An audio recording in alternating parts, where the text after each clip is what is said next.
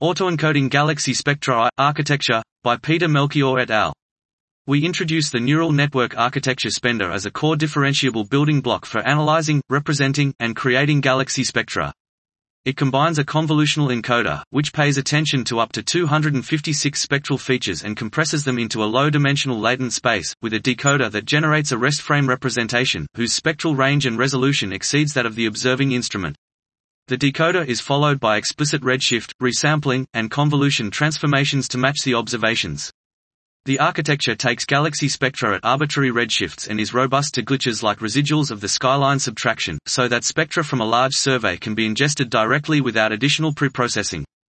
We demonstrate the performance of Spender by training on the entire spectroscopic galaxy sample of SDSS2, show its ability to create highly accurate reconstructions with substantially reduced noise, perform deconvolution and oversampling for a super-resolution model that resolves the OII doublet, introduce a novel method to interpret attention weights as proxies for important spectral features, and infer the main degrees of freedom represented in the latent space.